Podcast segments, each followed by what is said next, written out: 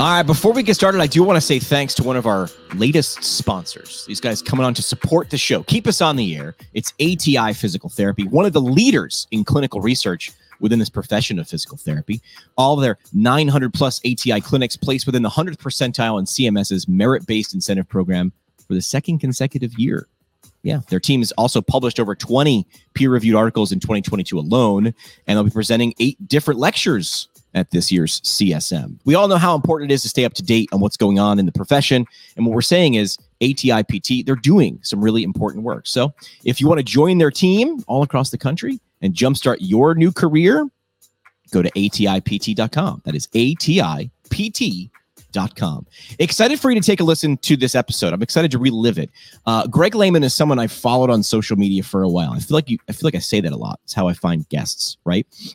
But the cool part about Greg, that I think anyway, is that his ability to take an argument or something that he feels or thinks, or thinks he thinks, we're getting very meta, and he takes a deep dive into it and he sort of challenges his own beliefs. And I think we get into this part of the conversation in this episode where he says, Yeah, like for part of my career, I definitely believed A. And then somewhere along the line, I started to question A. And then after a while, it was actually like, I don't think it's A. Maybe it's B, or maybe it's a blending of A and B. Maybe the answer is somewhere in the middle. So I, I like the way he approaches, um, and I'm using air quotes on a podcast here, arguments, but really he's just trying to understand stuff. Make sure you dig into this episode. It's a pretty good one. I uh, want to say thanks to our friends at MW Therapy. They deliver a modern all in one outpatient PT EMR with the built in patient portal, marketing automations, and billing features you want at a great value. MWtherapy.com, where switching your EMR is easy. And here's a question Would adding an additional $290 per patient per quarter help your clinic? Of course it would. Well, remote patient monitoring can do that. Find out how to get started with remote patient monitoring at physiotech.ca. That's physio, T E C dot C A. All right, let's get started. Here is Greg Lehman on PT Pintcast. Uh, Greg, welcome to the show. Yeah, thanks for having me. Long time someone listening to you and your thought process, first time getting to interact in real time um, and do it, you know, in a more, I guess, real way. I'm always the thing that comes comes across is I've watched you interact with people on social media, which is could be its own series of episodes. And I'm always curious because your um, responses are often measured and never really off the point. So I'm not trying to kiss your butt too early in the, uh, in the episode. Um, but um, what's it like behind the keyboard when you're responding to? And I guess like the first topic we'll go into really is finding common ground. I feel like that's yeah, yeah. what you spend a lot of time doing, which is um, finding common ground amongst you know and we'll, we'll we'll keep this to specifically things within the profession which is like different clinical approaches. So i'm always impressed how you keep it on task when some things especially on twitter can devolve quickly for better or for worse because some people are just there for the comments. Uh yeah so what, what it's like i have i'm happy for like the delete button that that like people can't see what you're writing in real time. That would totally that's good. That's good or they, if someone was capturing my keystrokes, uh oh, and that got supposedly, supposedly, I don't know if Twitter does this, but Facebook does this, and they oh, wow. take a lot of that data and they sort of you know use that for for better or for worse. I had a former boss just out of PT school who used to do sort of the opposite of what you did, and I remember having conversations with him, and I said, "Listen, write write the email, write the post." Rate it to me, rate it to the people in the office, and then don't send it. And I'm like, I'm telling you, you're going to get the therapeutic benefit of getting it literally off your chest, yeah. but it's not going to help. And I and he didn't do that. He always sent he he he didn't use the delete button. Um, but your your goal really seems to be um, understanding common ground. It's probably not this or that. It's probably a, a this and that, or some of this and some of that. How do you keep yeah. it so clear? Yeah, so I, I've always liked asking questions. You know, like I like to. Uh, when I was in grad school, I think that's what I always did well. There was people, everyone was smarter than me, or they had better a tech, better technical background. but I think what always helped me is I could ask good questions to try to understand the topic. And that's sort of yeah. the idea. So what, often what happens online is people are talking about two different things and they don't realize it. Yeah. Yep. You know, and so the, the advice you often hear people say, I'm sure someone famous said it, but it, it's helpful to repeat what other people said. This is what I think you're saying. And then you give your statement, you know, related to that, you know, yeah. and summarizing. And we don't, we don't, we don't do uh, enough of that. We jump in and we argue with what we thought we yeah. heard, not with what the person said or yeah. meant. We did a book review not long ago um, a bunch of us did like a book club and it was from a topic or from a book that from the get-go doesn't sound like it makes any sense why a bunch of pts would read it. But it was written by a former hostage negotiator for the fbi it was uh, never split the difference. Are you familiar with that one? No. I, ra- I rarely read books multiple times. I do, I do love reading but i rarely read books multiple times. This was one that i did and and something that you had just said he because I mean, so the, the title never split the difference. He's like, I can't go into a bank robber and be like, all right, so you got 10 hostages. How about you let five go? You get rid of five and we'll just call it a day. He's like, I can't, I can't split the difference. So he's like, we got to figure out how to do that. And and he said something similar, which was everybody, you know, in negotiating was smarter than me. All had psychology degrees, but he went into it with something called tactical empathy. And that was like his phrase, where he said label. Like it sounds as if don't say you said you're mad. It sounds as if you're very angry about this, or it sounds as if, and he's like the the it sounds as if gives him an out and leaves a window open for that hostage negotiator to get out of there without having to kill five hostages but it gives people an out to go oh no that's not we this is where we are not aligned you're talking about this i'm talking about this yeah so i think for anybody listening that's a really important thing because I think most, not all the time, but most of the time, you are in fact talking about two different things. Yeah, and that's I mean, I know we're talking about social media, but what you said right there, that's great when you're talking with your patients when you want to huge, huge. Really uh, I mean, they can tell you something and then you have to figure out what it means to them. So that's a nice way to say that as well.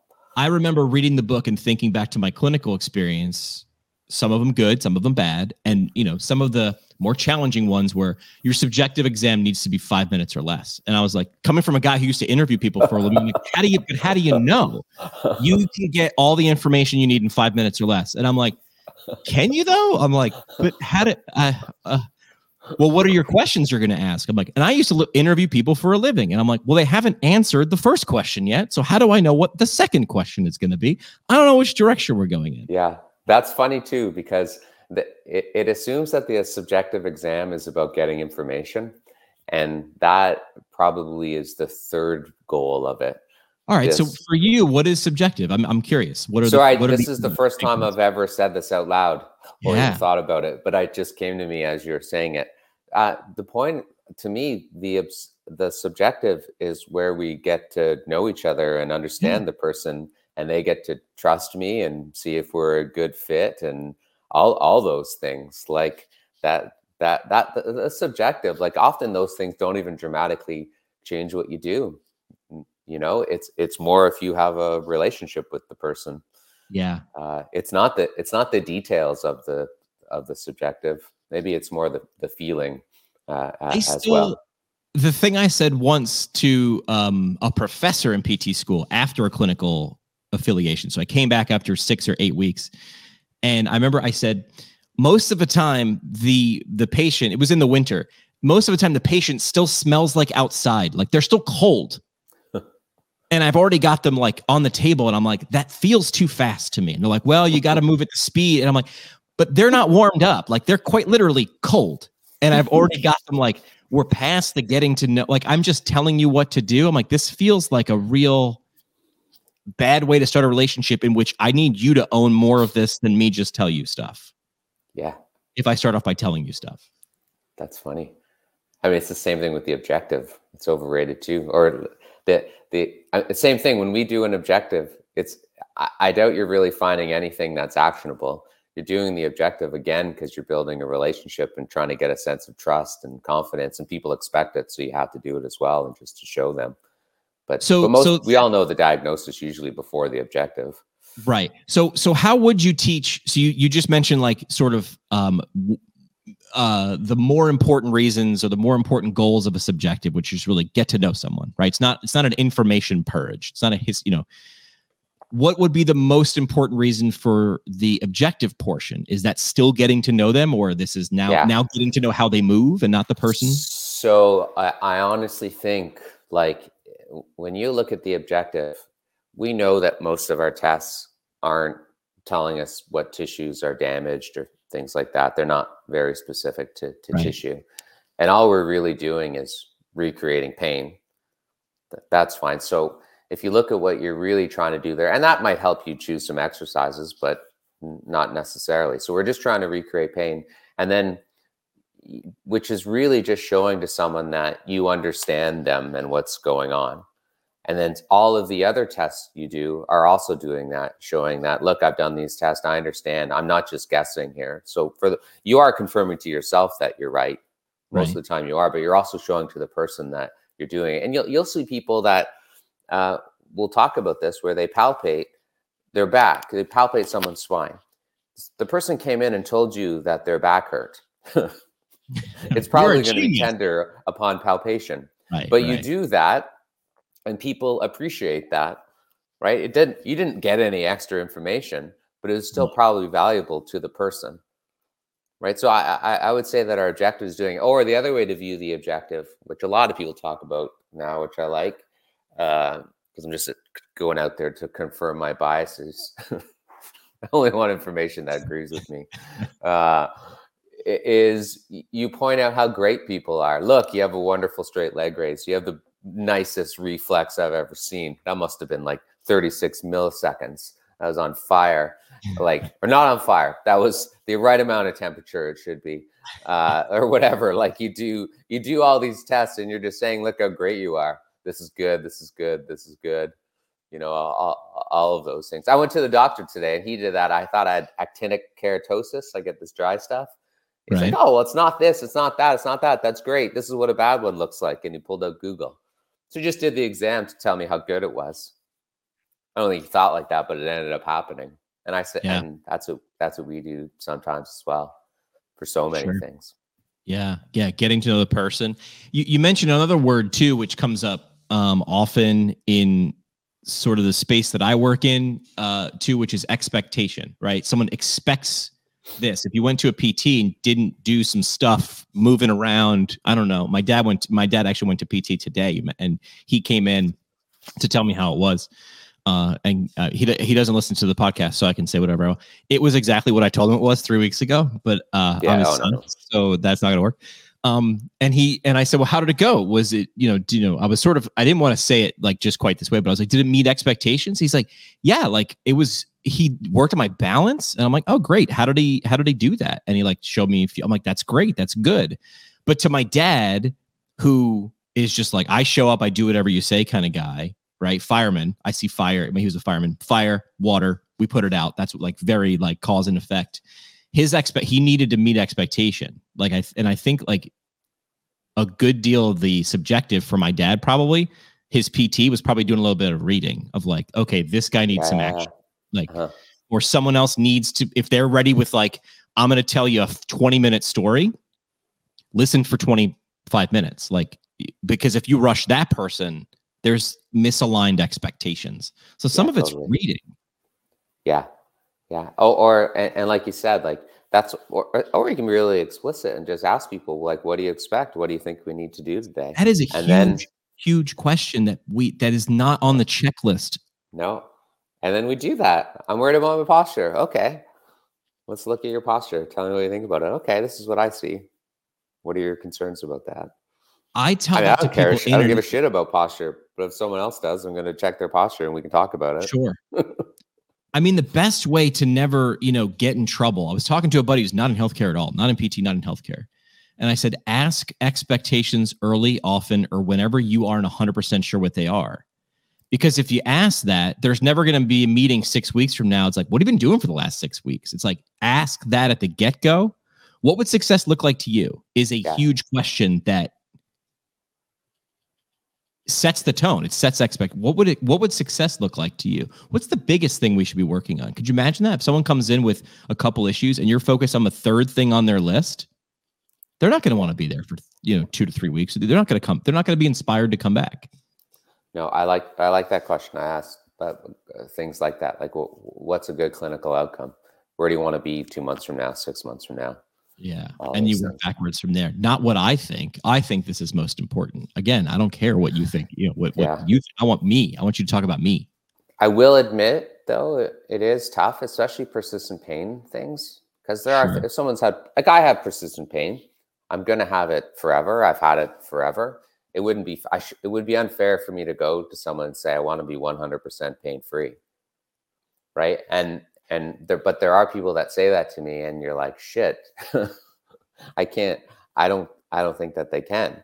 You know it's really rare but that's often when people want especially if it's been years and they've seen so many good therapists already and that I, I i sorry i'm just um i don't have any solutions here. I'm just telling everyone my my limitations. Right i actually heard a presentation. It was grand rounds this morning. And um she, the the physician was talking from her point of view, and she said I had she had chronic pain as well, and she was talking about um, she was with a nurse practitioner, or she was with a bunch of physicians before that that never took the time to look up. You know, she gave all the classic like this person was signaling to me that they were not paying attention to me, and she said I finally got to the person I still work with now, so it's like okay, green flag. This person, she's still with him now, and she said i i don't know how to do this but we can figure it out together if you want to do that. She's like you're my you're my girl. Like okay you are honest with me. You, i don't know. Let's find out. Instead of the i i i've done this a thousand times. Don't worry about it. I got this. Because then three weeks three months from now when it's not gone what are you going to say? That relate you you you hinged your relationship on that statement. Yeah i not to be too contrarian here but i do and i i practice the way you described but I do know people who are the opposite, who are like, no, this is the way it's going to be, and they're very authoritarian in that confidence. I wonder if there's a massive subset of people who really respond to that, like maybe your dad. I don't, I don't disagree. And thing. And so I always wonder, right. who am I missing? Who have I yeah. not helped yeah. because I took this partner role yeah. or, no, or you, whatever? And I always, yeah. And, and the token, the takeaway from that is, as a clinician, I would say, do your style. Yeah if you're a don't pretend to be b don't pretend if you're if you're i don't know i'll figure we'll figure we can figure it out together. Don't be don't try to be the other thing. Because this goes back to my career as a broadcaster. I used to teach broadcasters and i said listen don't be fake. The audience won't know why but they'll know something's fake and they won't oh, like yeah. it and they'll reject it. They won't they won't be able to put their finger on it but they'll be like mm, something here's not right and i don't like it. Yeah that makes sense. Uh, why does research make us feel well, not us, me. Why does research re- research make me feel stupid? Oh, it's designed to do that for sure. I, I'm actually I love research and love reading it, but I'm like a the a huge, uh, very critical of it the way it's happening now. There's so much. There's so much extra research that out there. It's you can't keep up with it, all of it, and I really think the vast majority of it doesn't change clinical practice at all. But it, um, but since we tell everyone how important it is it makes people feel, and they and they could never keep up with it it makes them feel like they're second rate and they're not doing a good job. And uh, so it's part of it and i might be researchers who have to like sell themselves in a way and since they're on on social media they're and they're going to overemphasize how important it is you know, I see all the time. I, I won't name any names or even be that specific. I remember seeing this this huge research paper consortium. All these people got together to write this position statement. It looks like it took them years, and it was like there's nothing in here.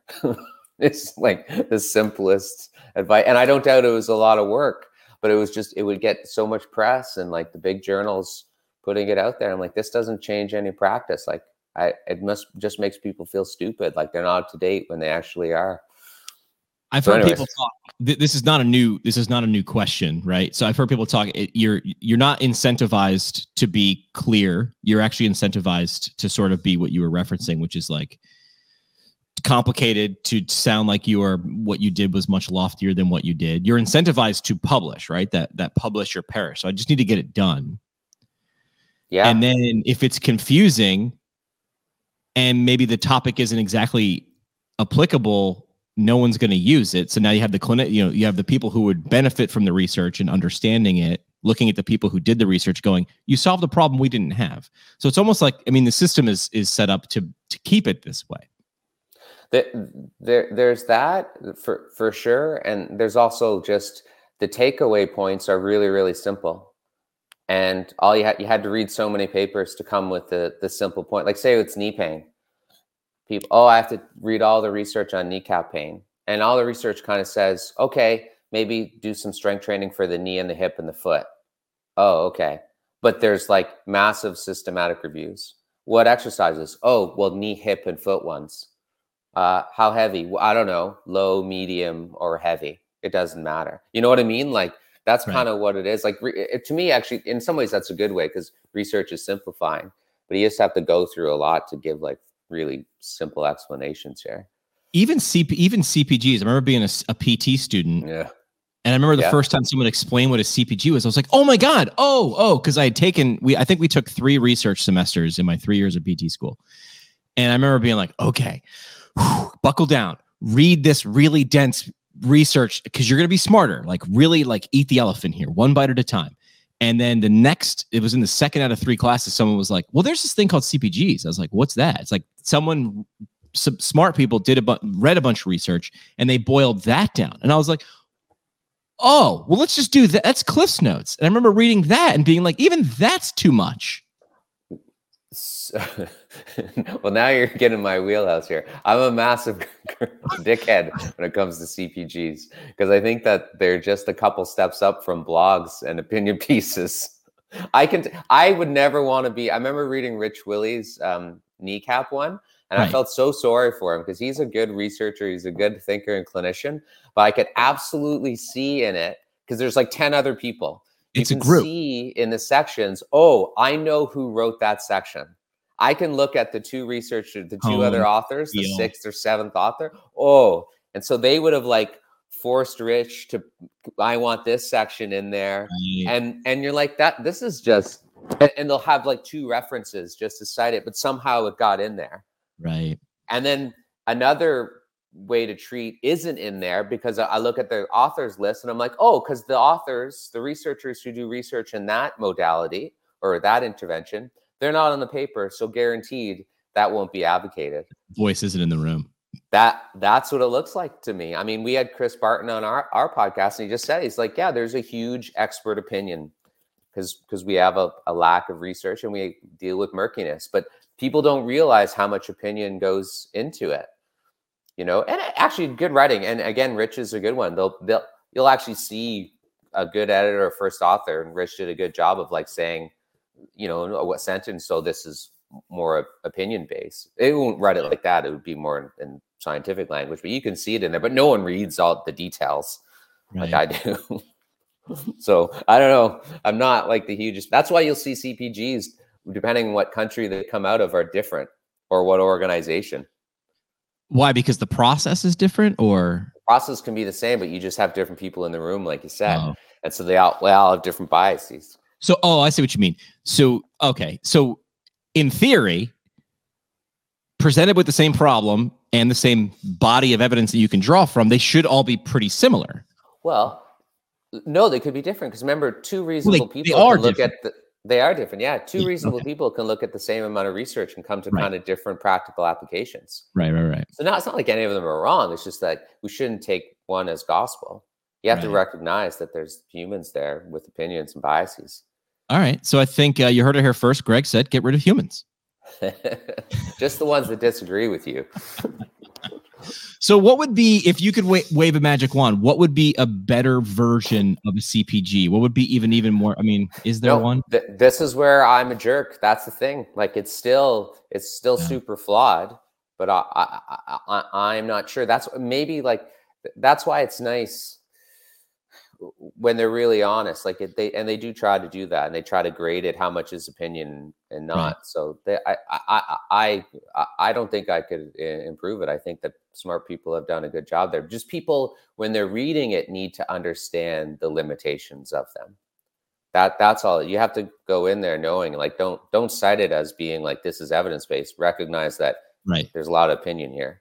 Well i mean in a re i forget what the cpg was that came out um, I think it was out of a- orthopedics. It was out of ortho, and people were, you know, no matter what you say, people lose their minds, right? It's either left, right, middle. People are losing their minds, and they I think the one somebody somebody had a very clear voice. Like the the G is a guideline. They're not telling you what to do. These yeah. people just did a bunch of work, and this is what they're saying. And they tried to offer up a resource. They're not trying to corner the market on knee pain or back pain.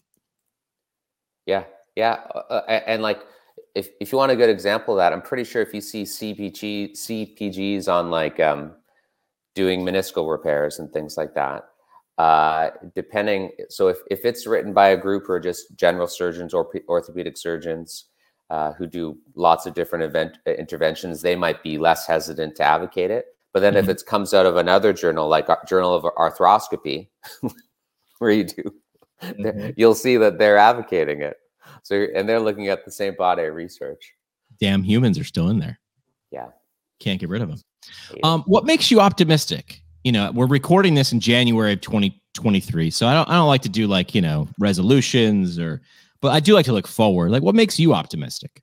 Oh, we still have good like good people. That that's the thing. We just talked about how horrible humans are, but they're also they're also sometimes quite good. And so, I mean, we have a profession filled with people who care. I mean, that's kind of all that matters, I guess, when you're working with people and trying to help people in pain and injured. So yeah. people that care are going to keep trying to do better. There you go.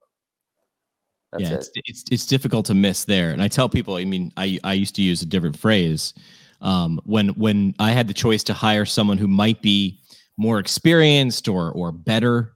And I'm using air quotes on a podcast, which is not a great thing to use, but there are the air quotes. When you're hiring someone with more experience or better, versus someone who might be less experienced or less skilled but they had the give a shit factor it was that give a shit that care. Like and I, I you know i used to use this one kid as an example this kid adam who used to work for us. Man he showed up to the radio station he's like i don't know anything but really i really want to get good and i remember i was the number two at the radio station. I was the up and coming kid and my boss actually spotted him he's like we got to hire that kid I'm like, he just told you he doesn't know anything. He goes yeah but we give that kid a job.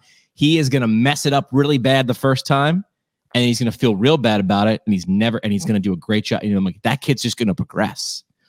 So i guess if you look at our profession that way because i feel like a lot of people have been yelling the sky's falling right? Telehealth well, that's going to erode this i think people race to the negative i think the negative is easier to spread it's easier to click i think you folks in the states your bigger issues are like uh, compensation and insurance mm-hmm. and all it's not the it's not the people in the profession no, you're right. No. Yeah, because so uh, are you familiar with Marcus Lemonis? He does a show called The Profit. No, no. He's like a guy who rolls into a business and he's a businessman and like, you know, it's like a TV show where a business explains what they do and they're having problems and he either chooses to invest his own money or not. And I like how he simplified things. He goes into his three P's, right? He's like, it's people, product, process. And he's like, there's usually a problem with one of those. I mean, there has to be a problem with one of those. And he's like, I find it and then decide whether or not I can fix it if it's salvageable. And I think what you identified is, I think the people are great, right? For the most part, like yeah. people are driven and they're they're caring. I think the product that we sell. I remember I said this on stage at our national conference once. I was like, I'm proud to say that this is the product I get to communicate. Like I have no problem advocating for this profession. I think that our product is good overall. I think you're right. It's it's the process in which we interact or can be sustained by our profession, and that's the system that we live in here in this country. Yeah. Which which makes people angry about it, but they're angry at the wrong thing. It's not the people, it's not the product, it's the process. No, and I'm less. It's weird. I've changed a lot through the years. I used to be very um, even 20 years ago against modalities, ultrasound and stim and all that stuff. Right. We had to, uh, why? No, no, I said I, right. I, oh, right, right. And I, I thought it didn't make sense to me. But then now I'm like, you know what? I actually think people might not like this. I think if you care about people, you can actually, uh, it, it, the modality doesn't matter that much. You can be a shitty therapist doing exercises and load management and you can be a fantastic therapist that'll help a lot of people doing stim and ultrasound you know it's the it, it's that person in there and that caring and then some of the advice that you give and you, you know and I, I i didn't buy that years ago and now I, the more i read the more i see the or, or, or I, I would do placements and i'd be like this therapist is the worst. I can't believe how much stim is in here or whatever. Right. But people got better and people loved them and you know the i know that just because something is love that doesn't mean that people are getting better but they the, there was benefit to whatever was going on. So i mean i'm less um, less harsh i guess in my late 40s than i was in my late 20s talk to me about podcasting. What do you like about it so I, it it it keeps you smart to like have to keeps you smart I, or makes you smart. I don't know. Keeping there's an assumption in there. it's like you're on your toes. You're always like thinking, hopefully challenging yourself. When you have to verbalize your thoughts, you know, yeah. it, it, it, it's like you know everyone says you really want to know something, you should teach it. Explain it. You know, yeah. It, it, it, it's that, that that that's why I like the the podcast and that you know, and yeah. then and ideally there's an information exchange, you know, and then unfortunately, eh, eh, eh, like I've had some bad, bad podcasts. I've had one bad podcast. Okay, why was, was, it a bad? debate? What's that? Why was it bad? Oh, and it, it was supposed to be a debate on spine flexion, and I don't. Mm. I'm not super into debate for like winning an argument. I like the term dialectic, which is like you go into something where you're both trying to find an answer. That's right. dialectic, not debate. And this was not dialectic. This just turned into a, a pissing match. It was horrible, right. you know. But so normally, like on podcasts, it's nice to hear really smart people say something like that you agree with, but you weren't certain about, and they they made it sound better. But it's also okay to like disagree with people and understand where you're disagreeing and try to hash out the right. differences there and then you can just leave them you don't have to resolve them you just right. come back about and think about them later so you can it's great to agree with people and it's great to disagree if you if you go into it with a good attitude of like i'm trying to get better i guess yeah yeah it goes back to what you mentioned before and, and the phrase that I'll be honest. I didn't know what confirmation bias was until I went to grad school. I, mean, I went to grad, I went to PT school in my 30s. It was a second career. I remember in you know radio, we don't we didn't talk about confirmation bias. It was just you know wasn't a thing. Um, and I remember thinking, um, I mean, I started this podcast as an accident where people said, I can't believe you were so bold. I had a student, this is several years into me podcasting. I can't believe you were so bold to just think that you could just start this. And I was like, oh, I was not bold. I actually I didn't step outside of my comfort zone. I'm comfortable with a microphone. Done this for a decade. I was uncomfortable in physical therapy. And the only way I knew reading wasn't going to do it for me, I was like, I could just, you mean if I ask this person for 30 minutes of their time and they give it to me, I can just sort of ask them what they think about stuff and they'll just tell me gleefully, they will tell you. And it was like the ultimate cheat code. It's like, this is fantastic. So, like, you talking about getting smart or staying smart. I remember just being like exposed to new ideas and how many times I've said like the phrase, which I think for me is a win. Like I've never thought about it like that. Like that is a great moment when someone listen when I say it, I mean it. Like when someone like a guest like yourself says something, and like, I've never thought about it like that. Or I think Adam Grant, who's a social psychologist, said like the biggest compliment in a, a debate or, or dialectic isn't um, you're right it's like that's right it's like oh it's not about you or me it's about yeah. the idea and i think to go back to the first thing that i started with talking about with you is i feel like you keep the idea at the center of the conversation because i'm going to make an assumption here it's it seems as if your goal is always to just get a little smarter not win the argument or not even yeah. have an argument no and, and that's why you'll it, it's weird online and i think it probably frustrates people that I know, I'm usually debating or discussion discussing with people who are very similar to me, hmm. but I'm just taking a, a, different viewpoint. So it's almost like I'm choose someone's my avatar and I'm arguing with them. That's what I. What do you mean? Someone someone else is your avatar? Yeah. Or? So I know, I know, I like what their thoughts are. They're very oh, similar to me in how we practice, and so those are the people that I want to challenge because it's like I'm challenging. They'll. I, I know that they hold a, a, view that's similar to mine. To, to see if they'll change their thought or or just be open to new thoughts.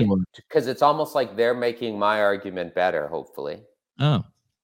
And it's weird that the like I always challenge people about exercise. Exercise is what I like to prescribe, but I'm I'm the hugest. Um, uh, I, I criticize exercise more than anything even though that's how I practice. Why? Why is that? To why is that? Just to to, to like I, I think you, you should challenge yourself first. Yeah. Like okay. I, I'm not. I don't want to throw rocks in glass houses. Yeah. Yeah. Yeah. That that's it. I actually feel sheepish. I don't do acupuncture.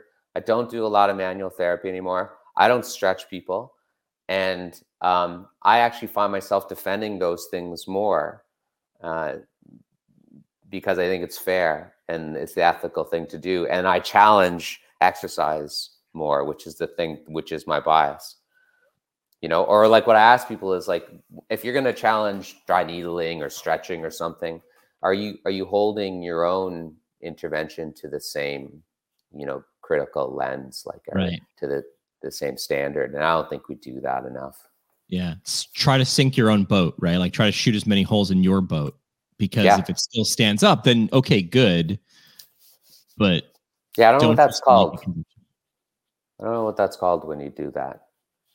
Like bad stress, you're stress oh. testing, stress yeah. testing, I guess. Yeah. yeah, yeah. That, that that's that's the idea. Yeah, so that, that that's it. I never when someone says something egregious online, like just something totally stupid. I don't I don't usually go out of my way to make fun of that. Occasionally, I have like a moment where a la- like a weakness where I can mock like everyone else can mock, but I I don't do that. Usually, that's just with activation drills. But other than that, I don't do so, it's so I few things I like to make fun of. So I tried to go back in uh, Twitter to to look for something, and then I tried to use like the advanced search feature, but I gave up because I couldn't figure it out. I think you once told people that you take like month or three month dives into topics. So instead of like someone like me who's like, I don't know, I just like to like learn stuff all over the place, you'll pick something and you'll go like an inch wide, but like a mile deep about that to see how much you can learn in a month or uh, a couple months. And then you sort of go okay cool. I've sort of hit the bottom of where that is now for now. And then you move on. Did i get that right? Was that you? Yeah yeah i do that. I usually try to take a topic that i think i know well like so, something that i believe in. So uh, i for over a decade i've sort of challenged the idea of wear and tear you okay. know for knee OA and then i'm like okay let me try to you know videos on that books uh, like workbooks and blogs I've written, and I'm like, well, let me let me see about that. what? Uh, how strong is the research? In this boat. Yeah, and then and so I took a few months of the deep dive, and and I actually I don't think it's fair to say wear and tear is inaccurate. That's I want it to be. I'm a movement optimist. I want to say that load and stress on a joint is a force for good, right? In almost every instance. And when I really look at the research, I don't think you can say it. Right. So if you, so for a while, I'll, I'll, I'll there's that running paper that came out, you know, it was about um, recreational runners had less, you know, knee OA than right. non-runners and competitive runners. And I'm right. like, and 10 years ago, I'd be like all over that. I would just cite it without thought or something like that. And now I'm like, let's really go and look at all in that review. Let's look at all of the papers in there you know, and some uh, many of them are cross sectional, and the ones that are prospective aren't that big, you know, and the cross sectional ones, well, then you have survivorship bias because maybe the people who ran for 10 years, there's something special about them, and that's why their knees look healthier. And the right. people who couldn't keep running because of knee OA, they had to drop out, you know, th- th- th- things like that. So, like, I've really that that's what I like to do is sort of challenge it. It doesn't change too much what you do. I'm still going to advocate strength and conditioning and loading up joints heavy when they're painful and throughout your life. But it's just sort of trying to be academically honest and and, and stuff like that. So do uh, why do I know what I know, and how strongly should I hold this opinion? That, that, that's sort of the idea. Was that approach like? I mean, it must have been really like thoughtful. Like you don't accidentally say, "I'm going to go really deep on this topic for the next couple of weeks because I want to because I'm because I want to I want to know more." I mean, that must have been helpful, right? I think maybe how it started would be I actually probably tried to prove myself right. That not with hmm. that topic, uh, and then slowly over time, I'm like, oh shit. that's that's what actually it started with stretching. I've been anti-stretching since the 90s. I'm not kidding. That was a big thing in my master's was 97. And I was going out of my way because everyone was like, you got to stretch. And I was like, I just didn't like it. I didn't like the research. And then I started finding work like Ian Shrier, 97, wrote a paper saying it's overrated. So I would uh, look for research to support that. And then in 2013, I was asked to write a paper with someone. And, and I was only asked because they knew what I was going to say, which was stretching sucks. So I thought I should read the literature again.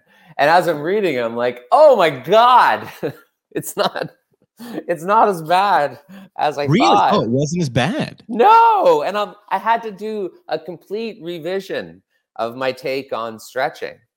And so now I hear people say things that I was saying a decade ago, and they they haven't done the deep dive and they don't know the, the, the stuff. And I'm like, no, it's not as straightforward as that. It's right, not so as bad as you think. So, all right. So, two questions. How did it make you feel when you got there and the monster wasn't what you thought? So I didn't feel so bad. Like, like I was okay. It wasn't it didn't really affect me. It was the fact that I was writing a paper and the people right. I was with, they kind of expected something. So it was the other people. Right, right, right. And then after that, I was like, well, how do I spin this to my benefit? And I no, that's not. I actually I did do a keynote once about stretching, and the whole point of it was like how to challenge your bias, and I gave that as an example. So I I guess I did turn it around to something good. And then uh, so so yeah, uh, I was comfortable with it because it, it wasn't. It changed a viewpoint. If you're, I'm f- fine admitting I was wrong, so that that didn't didn't harm me, and it didn't change how I practiced. I'm still advocating other things. In fact, it made it easier because now I, I didn't have to like tell people to stop stretching or things like that. Right. And now actually I love it because it's fascinating. It's opened up other really interesting topics for me. Like, like, like how do we actually lengthen connective tissue? I know I'm off topic here, but now you got me excited. Your fault. And it it's so fascinating because if you strength train a tendon, when you I've said this a thousand times, but when you pull on a tendon when you're strength training, the tendon over time will get stiffer and stronger. Right? Okay. That's what happens when you pull on a tendon right. with strength training. So now imagine you're a tendon and someone is stretching. They're doing a long ankle dorsiflexion stretch. What's happening at the tendon? It's being pulled on. It's okay. undergoing strain. It's the same force that it that happens when you strength train. Why would that tendon lengthen? Right. It doesn't know that you're stretching it, and it doesn't know that you're strength training. All it knows is that it's undergoing strain. So to me, it's really interesting. Like, so I, see, I hear people say, don't stretch out your shoulder because you'll cause the capsule to become more lax. Right. I'd be like, why? The only force you can put on a ligament is tension. And the way connective tissue responds to tension is to get stronger and stiffer. So like it's so like now I'm stuck. I'm like, uh, can I? How do we? Can we really lengthen anything? Muscle can, muscle can slightly, but that makes sense because you can grow it in series potentially, or somehow the stiffness changes. You know, I'm not sure, sure on that, but muscle can. So, but connective tissue, I'm like, Jesus, is it possible? Like we've been warning people away from stretching with connective tissue disorders or injuries to not do it because it'll make them lax. And I'm like, how? And then and then I get to go down a rabbit hole of like, where's the research? Why have we had this opinion for so long? I'm like, I can't find any research where actually stretching, like if you just roll your ankle every day and try to stretch out your ankle into inversion, like will it act will those ligaments actually become longer and less stiff? I'm like, why would they? Aren't you just loading it up every day and don't we mm-hmm. respond to load by getting stronger? I don't know. You tell me. You got the answer? Nope. Anyway, so that's why I like this stuff. It keeps me, I don't know, entertained. My second question after discovering that was, um, how did you then? What did you do differently? You, I mean, well, you you you sort of tipped your hand. Yeah. You said you eventually did a keynote on it, which is like you you you went the other way and said, well, actually, uh, and then yeah. you you know you did a keynote about it. But I guess it didn't. It, it did it open because you continued to do this method too in terms of like the deep dive taking looks at mm. things and challenging yourself yeah it's t- to be honest maybe i haven't taken it far enough because like for knee pain i think strength training getting people running walking active again good positive beliefs make the ecosystem better that's what i like to do and i would never advocate stretching for it uh, but there's actually and people so many people are like no no don't don't stretch it won't be helpful and then you actually look at the two or three papers that are on it it is helpful but I haven't gone so far as to like, you know, put that into practice and start teaching stretching to people with knee pain. Right. But but you're probably you look, less likely to demonize it. That that that's where it is. Right. Which is and like so well, someone wants to, you get to say, sure, go for it. Maybe add these things as well. Yeah. Which is probably more of what we started talking about, which is which is meeting expectations. Like, hey, this person didn't trash the thing that I was really into or thought. They advocated for something else too. Yeah. In addition to not not not not this, but that. How about this and that, or a little bit of this, a little bit of that. Yeah, but the thing is, you probably could have given that advice 30 years ago. It's just we went down the wrong track because we missed. This is what I mean about research not always helping. It, a little yeah. bit of research led us astray. Well, you said where's the research? You said where's the research on would uh, would actually stretching help people with a connective dis- tissue disorder? No one's doing it. Why? Yeah, because enough people have said, "Well, it's bad." Exactly. How do you know it's bad? We just know. Yeah. You'll, you'll see, hear people say, don't stretch someone with tendinopathy. And I would say, why? And then people just say, well, because I, I saw there's an infographic. And then you go read the infographic and then you re- read the reference for that. And there isn't one. It's just an opinion. Right. And then some, someone will say, well, I'm an expert in tendinopathy. And I say, well, if you're an expert in tendinopathy and your choice of intervention is heavy strength training, how can you say stretching is bad? You've probably never given 100 people stretches for their ankle. Like you, you don't even you don't even have the personal experience to say. You can't say something's bad if you've never done it. Right. You could you can't say it doesn't work. You haven't tried. Or when when it's happening, people's like, "Well, I have all these people who come to me and they didn't get better because they were stretching." And I'm like, "Yeah, but what about all the people who were stretching and got better and, then they wouldn't come to you. You didn't. There's you know what I mean? Like, of course.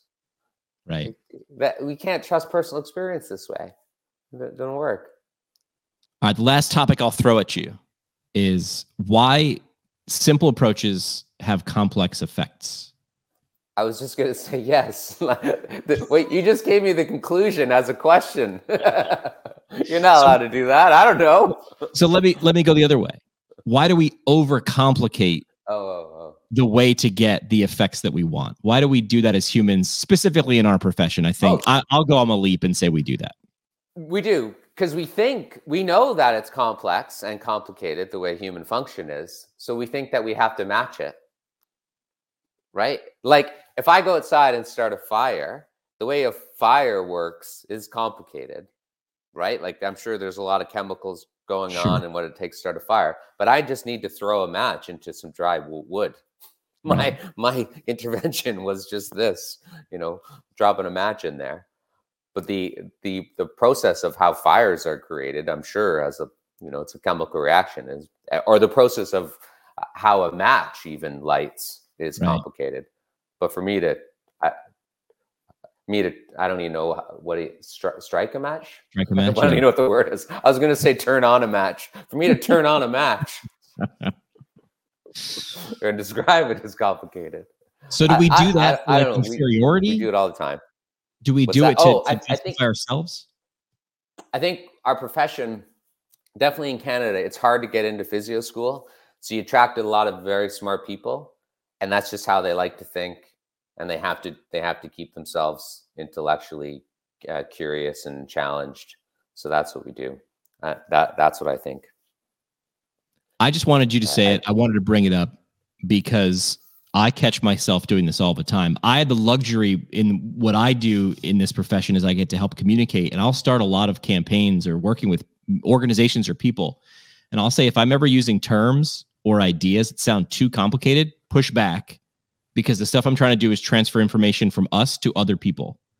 And there are different ways to do that. There might be some chemical processes in the fire, right? Like, you know, SEO or websites. But the root of what we're trying to do is very, very simple. Not easy, simple, and it should remain such. Yeah. And oh, I like framing I things like it. that. Oh, sorry. Can you still hear me? Yeah, I can now. There we go. I just lost a bit there which is funny because I was just talking about how there are some complicated things in transferring information sometimes, and sometimes the internet works and sometimes it doesn't. But at the at the core, really what you're trying to do is is simple. I'm trying to move information from person A to person B. And I think there's a similarity or parallel there is we're trying to get complex effects, but the way to get them is simple. But then you put people in that equation. We want to make sure that you uh, the patient understands how complicated this thing that's going and i understand it i am the gatekeeper of that but really the idea the concept should be simple but humans oh, mess yeah. it up so i think the theme from this episode is uh, greg said all the people are the problem they are get rid of them all right us. uh, the last thing we have a tradition on the show the last thing we do is a the parting shot so that is your uh, your chance for a, a mic drop moment, uh, an idea, whatever whatever idea you'd want to leave with the audience. Uh, it's brought to you by our friends at the Academy of Orthopedic Physical Therapy. Find them online at orthopt.org. They have their uh, current concepts course to help you take that OCS exam. So the the the the parting shot is really just whatever you want. What what do you if you had people to remember one thing about this conversation, just one thing, what might it be? Uh, yeah, that's a good one. Uh, I, honestly, I, I, actually think it's related to the complexity things. Is that, and this is a bit, a bit um, um, like I'm a public speaker at a high school, but like you, you are all enough as yeah. you are. Like we, we really do, and I'm, I'm part of the continuing education uh, empire, and I think we, as a profession, we make people feel less uh, than they are. And part of it is I, I, don't know why we do it and we and and we shouldn't. Yeah that that that's the thing. Like you you've got the skills. Like there, there's not like we all want to think oh we need to know more. There's answers that are out there and i've, I've given this example for years. It's like we get up to a fence and, uh, and we think that on the other side of that wall or fence are the answers and we got to keep pushing and pushing and we actually think that there's people over there on the other side of that wall that have the answers and there aren't. That that's the thing. There's a point where we're all just going to hit the the limits uh, and a lot of you are already there in, in areas so don't, don't I'm, I'm keep learning and keep challenging yourself but you, you know at, at some point give yourself a break. Yeah. I think hearing people, like Zach, so, sorry go ahead. I say hearing you say that uh, made me think of something i just read recently and i can't remember where it was but it was the person you are now or where you are now is like where the 10 year 10 years ago version of you like dreamed to be. Like you wish you knew now then. Like you were dying. You were working so hard 10 years ago 5 years ago to get what you have now and like be enough. You're enough right now. I like that message. Uh greg thank you so much for your time man. This was uh this was you know after reading and watching you interact with people for a long time i didn't want i don't like to set expectations right? They always say don't don't set don't don't try to expect too much of how it's going to go oh i thought you were um, going to say don't meet your heroes i was getting there don't make me feel bad. But but after after reading and learning from people, even if it was just watching you challenge people, I was like, huh, how is this gonna go? I was talking to a friend before I hit record, like about two hours before we hit record. I remember thinking, I don't know. I don't know how it's gonna go. It's gonna be great or it's gonna be a bonfire. So at least it wasn't a bonfire. yeah, but it wasn't great. I liked it. And I selfishly use a podcast, this pod, my my podcast, as a tool to learn stuff. And I say I went into it for you know the right reasons. Now I just do it for the money, but I went into it for the right reasons, which was I want to learn stuff. And and then I, what the accidental part is, oh, when you release this to the internet, like people find it, and you're like, I don't know how people hear about this, and that's such a cool ride. Which is if I can honestly be vulnerable and say I don't get it, ex- help me understand it, explain it to me, because we're recording this, because we get to leverage it, other people get to learn too. And for me, like that is like just a fun experience. Like, wow, other people are as clueless as me, or other people want to know the answers to that too. That's so that's so fun. Yeah, I like to spread mm. propaganda as well. Yeah, just spread the propaganda. All right, Greg Lehman, appreciate your time. Thanks so much for jumping on the show. Thank you. Like what you hear? Tell a friend or leave a review on iTunes or Google Play. The show today is brought to you by the Brooks Institute of Higher Learning, an innovator in providing advanced post professional education. The Brooks IHL offers seven on site PT residencies, including orthopedics, women's health, geriatrics, pediatrics, sports, and neurology. As well as a neurologic OT fellowship, a competitive OMPT fellowship, and a speech therapy clinical fellowship. Therapists that complete a residency or fellowship through the Brooks IHL will markedly advance their knowledge and skills in a specialty area of practice. Learn more about how a residency or fellowship can help you advance your professional development at brooksihl.org. Our home on the internet. PTPintcast.com. Created by Build PT. Build PT provides marketing services specifically for private practice PTs. From website development and hosting, providing content marketing solutions for PT clinics across the country. See what Build PT can do for you today at buildpt.com. The PT Pintcast is a product of PT Pintcast LLC. It is hosted and produced by PT Pintcast CEO Jim McKay and CBO Sky Donovan from Marymount University.